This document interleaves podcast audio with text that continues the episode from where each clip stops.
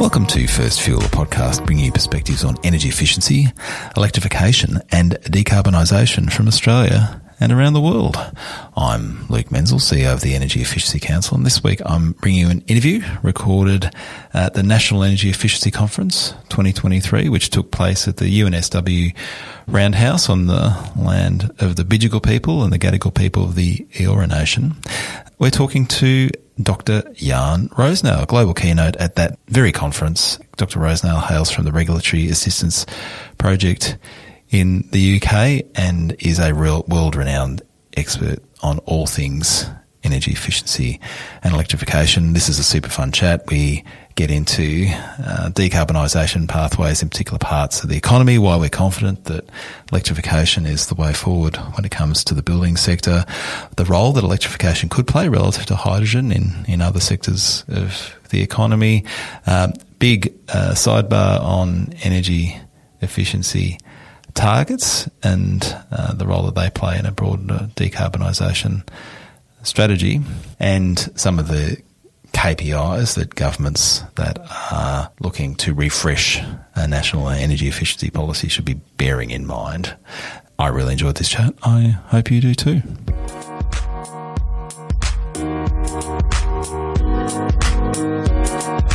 It is my great pleasure to be sitting down here at the National Energy Efficiency Conference 2023 with our global keynote speaker, Dr. Jan Rosenow from the Regulatory Assistance Project, Director of European Programs, a principal, a board member, but, you know, massive efficiency and electrification geek, I think is the best way to describe you. Jan, welcome to the podcast. Thanks for having me. And I think that just about covers it very well.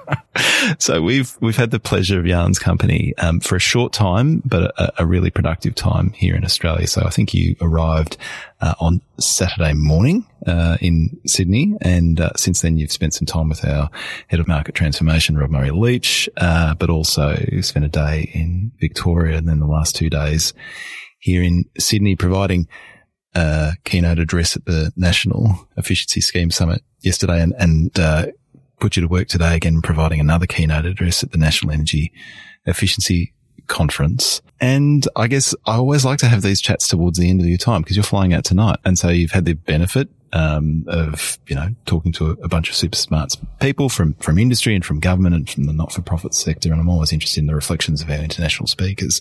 You've effectively been marinating in the Australian energy landscape. And this is your first time to Australia. It is the first time to Australia. And it started with quite a few hours of hiking in the Blue Mountains where Rob Murray-Leach has briefed me on what's going on in Australia in quite some detail. Yep. Of course, we only talked about energy efficiency whilst we were walking as we would, as we're energy geeks. Yep. No, what are my reflections on having been here? It's a fascinating debate. It's similar, but also quite distinct from what we discuss in Europe. I mean, solar is one of the things that kind of stands out, right? This massive rise in solar in Australia. I think Australia now being number one in the world when it comes to solar per person installed, and generation, I assume too, because of the massive solar gain you have in Australia and the huge benefits that provides, but also the challenges, especially in areas where you have so much solar that you can't even absorb it during certain hours of the day. And that reminded me a lot about California's problem with the duck curve, yep. You know, the famous duck yep. curve, where the belly of the duck keeps getting bigger and the problem keeps getting more difficult to solve. So that was one of the things standing out. How to resolve this issue of lots of solar, but then you have the evening peak when there's maybe aircon on a spring day. Still need aircon, but there's not enough sun. So that's kind of interesting observation. Just seeing that that was coming up in all of the meetings. The issue of solar. I think the second theme that I observed coming up is the poor quality of the housing stock in Australia. Yeah, like often no insulation, wooden construction, timber frame and some weatherized wooden boards on the outside, but no insulation really in between. So poor construction in terms of energy efficiency and huge potential to change that. At the same time, a massive drive for electrification. I think that was fairly evident. And also recognition that already, I think 50% plus of homes have something that you might be able to call a heat pump. Yeah, that could be a reversible air conditioner. So yeah, lots of things happening in Australia, but linking them all up is difficult as it is in Europe. You know, we're grappling with similar issues there, of course. And that's the trick, right? And you've done a little cook's tour of some of the things we've been talking about as we've been talking to governments and again at the events over the last couple of days. Why we brought you down is because the Regulatory Assistance Project, RAP, is all about thinking deeply about the detailed policy mechanisms that allow all of these sort of overlapping systems to work well together. You know, electrification is great, but you know, how does that work with efficiency policy, and how do we optimize, you know, the load in homes and buildings and beyond to work with a high penetration renewable energy system? These are all questions that we're actively grappling with, and to some degree it is being driven by solar, by that transformation that we've seen, as you say, the highest per capita installation of solar panels in the world, but also, you know, our very ambitious renewable energy targets, 82% by 2030.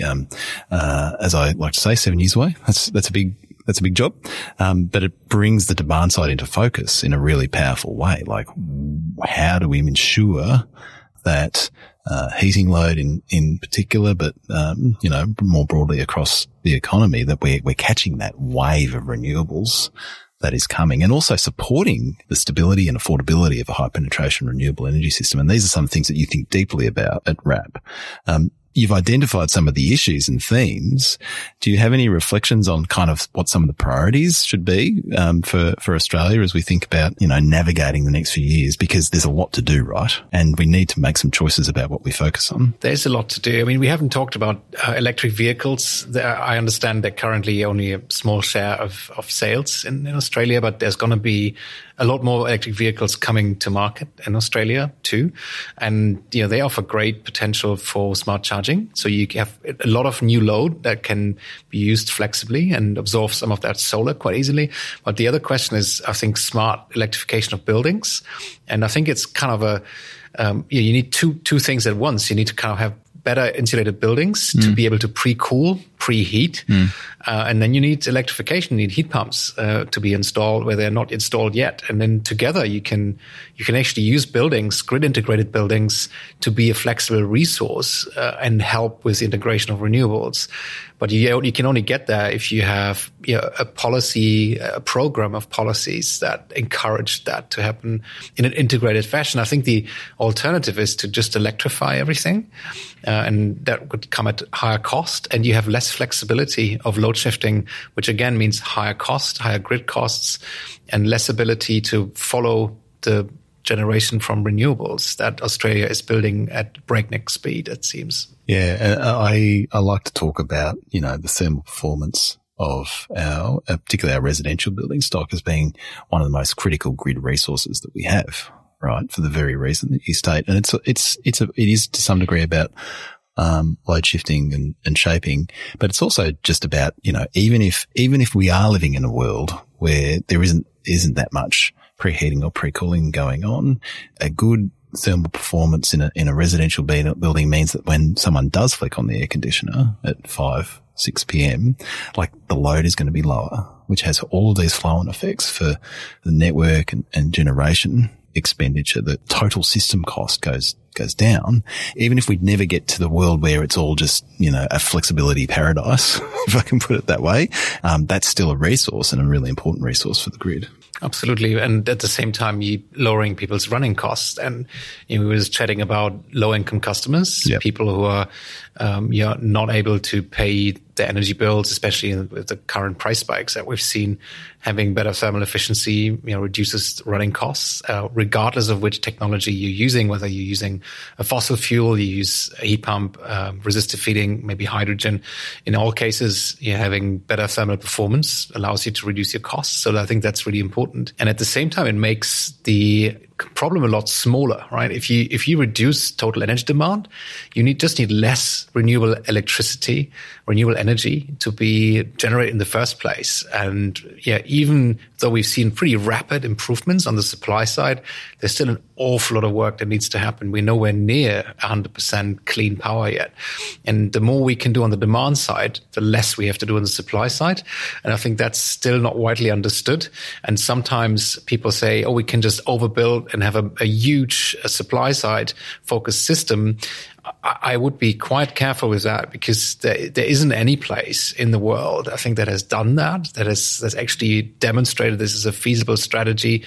There's huge resource and land costs involved, even in renewables. It's not coming at zero environmental impact. So I think anything we can do on the demand side to make the problem smaller has huge benefits that go far beyond just the individual benefits to the occupant of the building. So we've jumped right into the electrification topic, which is unsurprising, given it's you and me talking. But let's take a step back, because it would be a podcast malpractice to have Jan Rosenow on the pod and not dive into the debate around electrification versus hydrogen, because this is something that you've made a really significant contribution to over the last couple of years in terms of actually just looking at the research, particularly as it relates to low temperature heat and the role of an electrification pathway, which leans very heavily on heat pumps, versus a hydrogen through the gas network pathway, which is a live debate in Australia as it is in Europe and the US and other places. But I mean, when you look at the evidence, Jan, it's pointing in a pretty clear direction, right? Yes, it is. I mean, the reason why I got interested in hydrogen was really because I saw this being proposed by several people as a solution to decarbonizing buildings. And the arguments that were made were as following. One was that if you have hydrogen, you can continue to use a combustion system, a system that can deliver high temperatures, so you don't need to renovate extensively and bring down the poor performance of buildings, so you can have cost savings there. And the other argument is that it's going to be, much easier for consumers to be part of the transition, because they just get the same service. They still use a boiler, but they just get a different fuel delivered to them. So it's kind of a painless transition. And I was interested in whether those arguments would actually hold when you looked at the independent evidence, not evidence that was paid for by any vested interest groups. And by that, I include heat pump manufacturers, electricity suppliers, gas network companies, boiler manufacturers, the whole range, any industry group that funded studies. I did not take those studies into account, and I found 40 independently funded studies that looked at the role of hydrogen in the heating space, and none of them comes to the conclusion that there's a large-scale role. There are studies that say there's a complementary role, and that's important, I think, to say, like in some areas, in some places, during certain periods of time, using hydrogen in heating might make sense, but it's a small share of overall heat demand. We're talking about somewhere around 1% maybe, and not 99%, which has been proposed by some. So I think the evidence is pretty clear. At the same time, we need an awful lot of green hydrogen, in my view, to replace existing grey hydrogen and black hydrogen. So grey being hydrogen from fossil gas with no abatement, and black from coal with no abatement. And that's in industry. Mainly it's as feedstock for fertilizer production, and potentially also in the electricity sector. We haven't seen that being demonstrated yet. There's some skepticism about that, but I think we're still going to need some form of seasonal storage, and green hydrogen could potentially play a role there too. In your presentation that you delivered at the National Energy Efficiency Conference today, you put up this graphic from a good piece of work from Sylvia Madidou, which is kind of like really making a quite a ambitious case for the amount of industrial heating load and that can be electrified, particularly at very high temperatures with emerging technologies. I think it's high, right? You're in the high 90% of plausibly electrified industrial heat. What's your view of that work? There's a sort of a consensus that's emerged in Australia that heat pumps are great and electrification is great for low temperature processes, but we're going to need hydrogen for the high temperature processes. Do you think that's where we're heading, or do you think that electrification could play a bigger role than we're now contemplating? I think it's probably similar to what we see in the transport space. We have I think now broad consensus that road transport, passenger road transport, is going to be electrified primarily, not exclusively, but primarily. And the other question that comes up is freight. What about freight trucks? But what we're seeing there is that the starting position was that that's surely going to have to use hydrogen or some other fuel, but not a battery. It's not going to be electric. But increasingly, we're actually seeing that moving. And for distribution in cities, already there are lots of electric trucks in use today.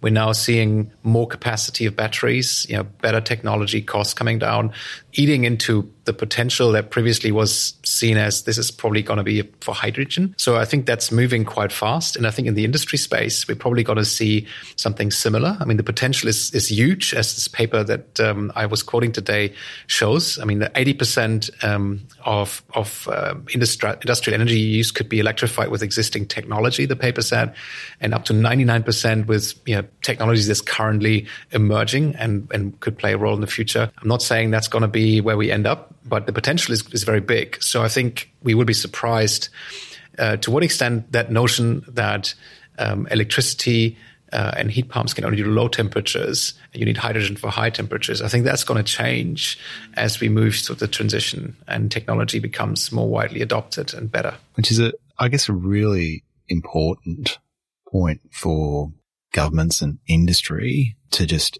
maintain a bit of flexible thinking about where that landing point might be and keep a very close eye on technology development. It also goes to the innovation challenge, right? We recently had the IEA, Australia Country Review, drop for Australia, and the hardest chapter for me to read was the one on our woeful sort of expenditure on R&D, energy R&D specifically, relative to, competitor countries, other OECD countries, IEA members. And I think this is a massive issue, because there's a lot of innovation still to come. Some of that should be happening in Australia. We can, of course, partner and do that in a way that's complementary to other parts of the world.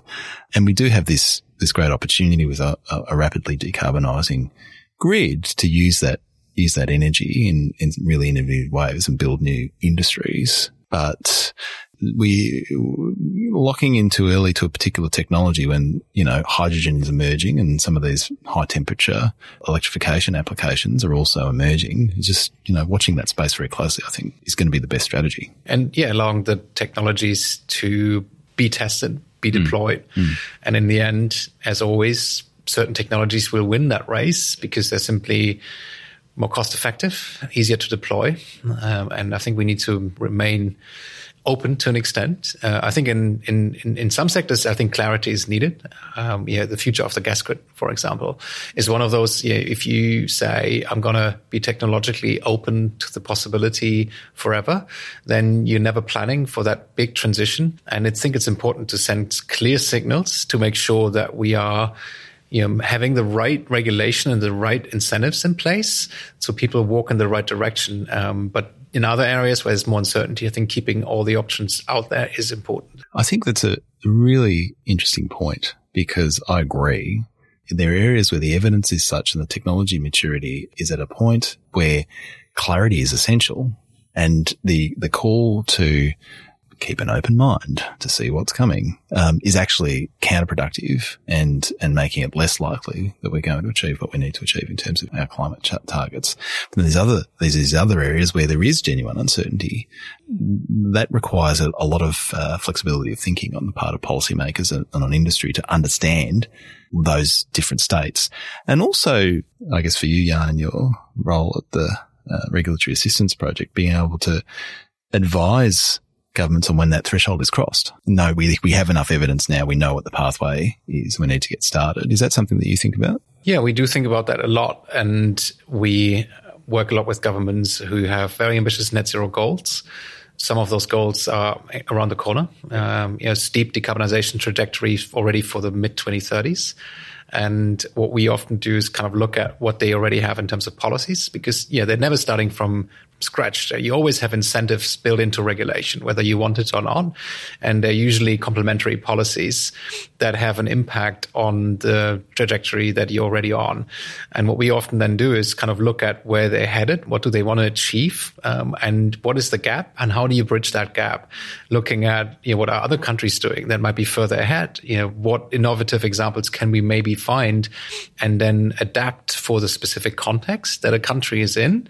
So this is kind of based on the idea that you need policy innovation, but you also need that clarity and to ensure that you get to the scale, right? Because that's, I think, often what I get frustrated with is that we have a lot of talk about targets.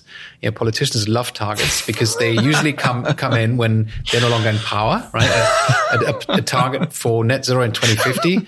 It's great to announce that, but what is missing is often the plan, and the plan backed up by real measures that are then also being implemented.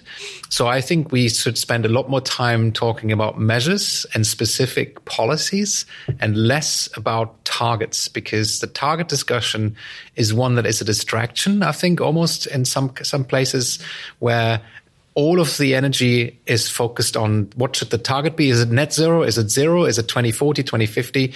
But actually what matters is what do you do today to accelerate deployment tomorrow? So I found that a really interesting perspective. I thought you might be more pro understanding a landing point. Does that skepticism of targets also extend to interim targets? For example, we have a process in Victoria where by legislation, the government needs to set a 5-yearly target on that journey to net zero. And we've recently had a very ambitious target announced, 75 to 80% emissions reduction by 2035. We heard from the New South Wales Energy and Climate Minister, Penny Sharpe, this morning. They're putting a similar legislated target in place for 2030. Now, a legislated target, like a trapdoor doesn't open up if they don't hit their target. Nothing particularly happens, but it does give it that sort of institutional weight, and it gives an opportunity for those of us that are interested in ambition to ask questions of the government, saying, "Well, Minister, I love that target. Where are your policies to meet it?" Which don't get me wrong, Luke. I'm not against targets at all. I think they're actually useful, but I think what I find frustrating sometimes is that the target discussion dominates and takes up most of the energy. And what is missing is then the specificity around what kinds of things are you actually going to do now, not in 10 years or 15 years, but right now to get us on the pathway towards that target. I think that's where my skepticism around a kind of target-dominated discussion comes from. Yeah, no, I think that's entirely fair. And a target it's a number, right? And in public debate, like, is it an ambitious enough number? Or is it too ambitious? Is it not ambitious enough? Like, I think somehow human brains are like arguing about numbers, and it gives it a sense of substance, which unless you have some deep expertise in what the target means, is effectively meaningless. And often it's, journalists and politicians having debates around one target or another without that necessarily being grounded in what it actually means and what would need to take place to achieve that target. I think that it's interesting you raise net zero by 2050. We had quite a big debate in Australia, and that I found that frustrating that we were arguing about what is, the most weak tea sort of target of all time, something often 30 years, where, as you say, like what's something that's much more consequential, as we know from the science, is what are we doing by 2025? What are we doing by 2030? Because that's what's going to determine our ability to actually maintain a safe climate. Right. So, yeah, it's interesting as well, though. Well, I think you'd find a lot of advocates and experts in Australia that agree with you. I was at a Energy Users Association of Australia conference last week. It's conference season here in Australia, it would seem. And we were talking on a panel about Australia's 82% renewable energy target, which is, it's not legislated. It's a target that the government has set.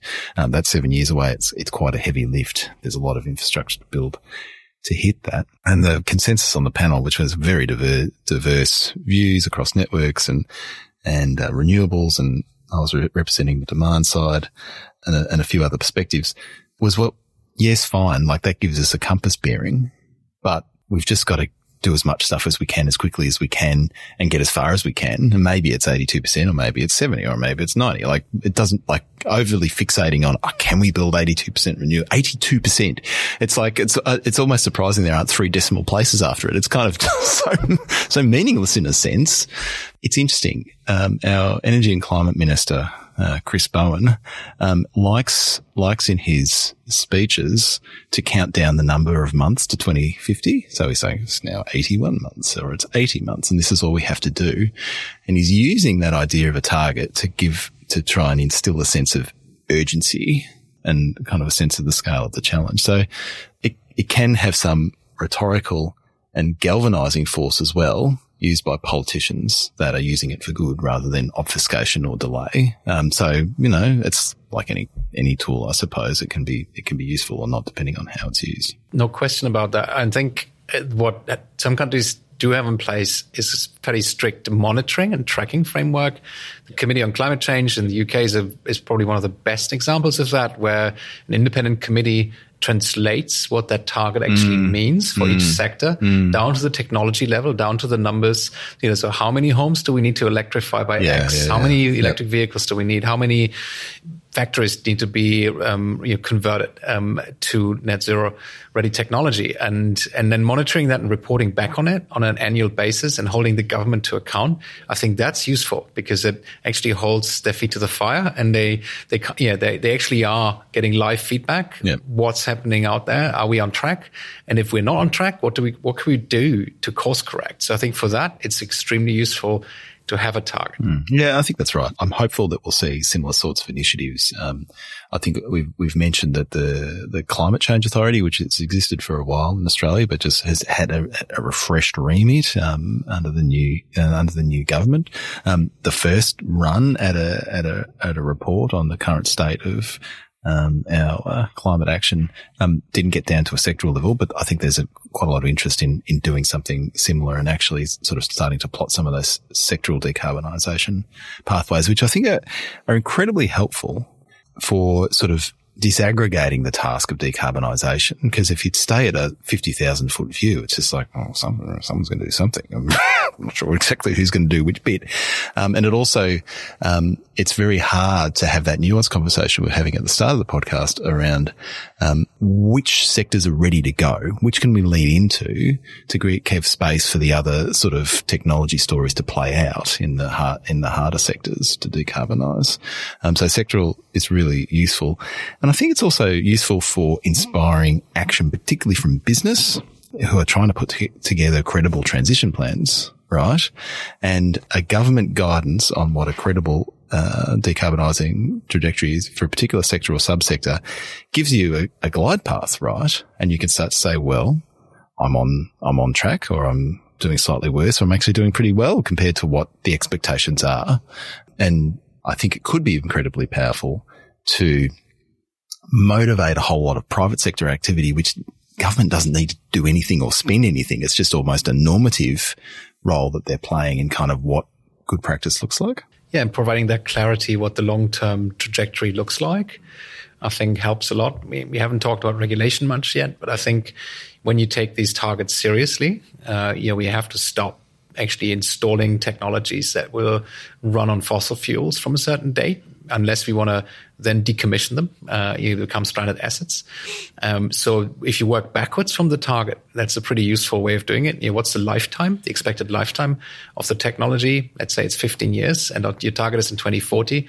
Well, you have to stop installing those technologies in a couple of years' time, 2025. So unless you're willing to take out existing equipment that's still working just fine at an additional cost.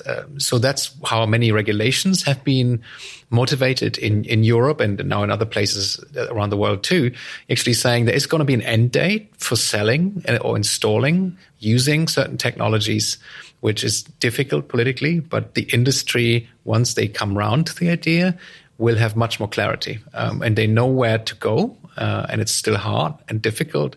but the investors know this is a trajectory they're going to be on. They feel confident making that investment. To give you an example, what happens with heat pumps in Europe right now, where we have a number of those bans either announced or implemented, about 9 currently in Europe alone. And we've seen 5 billion euros of investment going forward in Australian dollars. I guess that's about 9 billion Australian dollars or something like that of new investment that was partly triggered by government saying, look, this is where we're headed. Yeah, this is where we're going. And suddenly companies that traditionally would not be that proactive in the heat pump space felt actually this is an area where we can see a viable business going forward. I know we're pretty deep down the target rabbit hole, but I have one more question for you, because the federal government is currently putting together its National Energy Performance Strategy, and they're considering the role of energy efficiency targets. And I'm really interested to know, given the comments that we've been talking about climate and emissions reduction targets, but do you see value in specific energy efficiency targets? If so, is there a form that they can take that is more useful or not? I know that Germany is in the process of legislating some energy efficiency targets, and so this is, and I understand it's because they haven't been seeing the rate of improvement in energy efficiency that they were hoping to see, and so they're trying to put a bit more teeth into that side of their decarbonisation trajectory. What is your view of the energy efficiency targets specifically and their utility? I mean, efficiency targets have been a subject of heated debate in Europe for a long time. And one view is to say, why do we need any sub-targets? Let's just have a carbon target. We don't need a renewable energy target, which is another area where we have targets in Europe. We don't need an energy efficiency target. My view is that that's a little short-sighted, because energy efficiency faces a whole lot of barriers where you need specific policies to address those barriers. And they're quite distinct from the barriers that, let's say, the power sector faces when it comes to decarbonization. And if we want energy efficiency to happen, it's not going to happen just because you kind of have a level playing field and all options can come to the table. There are lots of non-market barriers, market failures, and you need targeted policies. And they may not be financial policies. They may just be information coordination instruments that you use to actually overcome those barriers. But unless you have something that focuses policy on that, and that is an energy efficiency target, it's not going to happen, and you're foregoing that opportunity. So I think having energy efficiency targets is super important. It's not going to provide the solution, but it's focusing people's minds. And I would say for a foreseeable future, we will need energy efficiency targets to do that. And yes, still have a carbon target. That's important too. But I think the efficiency target really helps us to focus on setting up the political landscape in such a way that you have the right portfolio of instruments. Are there particular examples of efficiency targets you've seen in Europe that have been particularly successful and impactful? I mean, we had energy efficiency targets for almost 20 years now in Europe. First, they were indicative. In the Energy Efficiency Directive, they were made mandatory. This came in 2012, so it's more than 10 years ago. And all the member states have to report on how they're doing. Are they achieving their target? And then there are sub-targets. So there's a sub-target for public buildings. There's a sub-target for primary and final energy.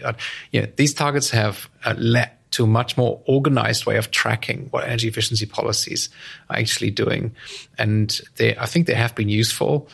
And we've seen a lot of uptake of new measures, like we talked about energy efficiency obligations, white certificates programs yesterday at the conference. And some of those programs in Europe have been adopted as a result of having European energy efficiency targets that need to be implemented by all of the countries in Europe. All right. Well, we're almost out of time, but given where we are in Australia in terms of the policy cycle, which is new government, a new commitment to the demand side, I'm thinking about its role. Really interestingly, I think in Australia, and with a deal of foresight, that process has been focused around not just energy efficiency, but energy performance. So thinking about the integrated role of efficiency, electrification, flexibility as well. So good energy performance right across the economy, advising governments on how to put good policies of this nature in place is your nerd topic. Jan, what are some of the key principles you'd encourage governments like Australia that are taking on this task to keep in mind, and when they're resetting, when they're reflecting on what they can do better? Well, like, what does a good framework look like? So I would say, always consider the potential for demand reduction first. That doesn't mean you do only demand reduction, but in Europe we call it efficiency first. So you look at the potential of the demand side for cost-effective efficiency and you build your programs around that. So that's step number one. And to make this specific, that may mean all the buildings that we talked about before that are not insulated well, at least put modest levels of insulation in by whatever date you want to insulate them all. But I think that's an important feature. I think secondly, electrification, we talked about that too, is going to play a major role in Australia as in many other places. So I think having a clear trajectory and being clear which sectors the government expects to be electrified and which sectors maybe less so. I think that's important. And flexibility, having incentives. Time of use tariffs are a great instrument to incentivize customers to flex their load, to charge their car or run their heat pump when it makes more sense for the grid. They save money, but it saves also a lot of money for the grid. And that's a good way to go. So I would encourage any government, not just the Australian government, to introduce more incentives that encourage that flexibility by using time dynamic incentives through the electricity prices that people face. Jan, it's great advice. It's just been a pleasure being in your presence and accompanying you to a bunch of meetings and getting to nerd out. Over the last 4 or 5 days. It's a big commitment flying to the other side of the world, but I can tell you've done it at a really impactful moment. And I was as you were delivering your presentation, I was looking across the audience here at the UNSW Roundhouse and just looking at all of the bright eyes as you were presenting that material and the buzz around the room as I was chatting to people post your presentation and the panel that happened afterwards was incredible. And so I want you to know that the trip has been an impactful one and it's deeply appreciated, your commitment and your ongoing friendship with the Energy Efficiency Council and with Australia. It's just been a delight. We've been talking about this for a long time. You finally made it. I finally made it after 2 failed attempts. And one of the reasons for my hesitation is, of course, the time commitment and the carbon impact of the flight. Yes. But in this case, there's new opportunity, new government, and a great opportunity to speak to people at this conference at the right time. So it's been a delight to be here and see a bit of Australia's energy policy being designed in real time, talking to people in government, talking to people who are outside of government, industry, non-profit sector, and just witnessing the quality of discussion that's taking place, which is, I think, is actually, that is so important, that there are high quality conversations about this stuff and trying to solve this. So I'm returning to Europe being inspired and impressed by what's going on in Australia. I hope I come back one day. I look forward to that. Jan Rosenow, thanks for being with us on First Fuel. Thanks for having me. All right. Well, that wraps up this episode of First Fuel. Thanks to Dr. Rosenow for being with us. If you have comments, you can find him on social media. He's on LinkedIn and on the website formerly known as Twitter. And to keep up to date on the latest in energy efficiency, energy management, demand response, you can find the Energy Efficiency Council at eec.org.au. Make sure you never miss an episode by subscribing to First Fuel in your podcast app of choice. And to learn more about the show, visit eec.org.au/podcasts. But for now, it's goodbye from us and we'll catch you soon.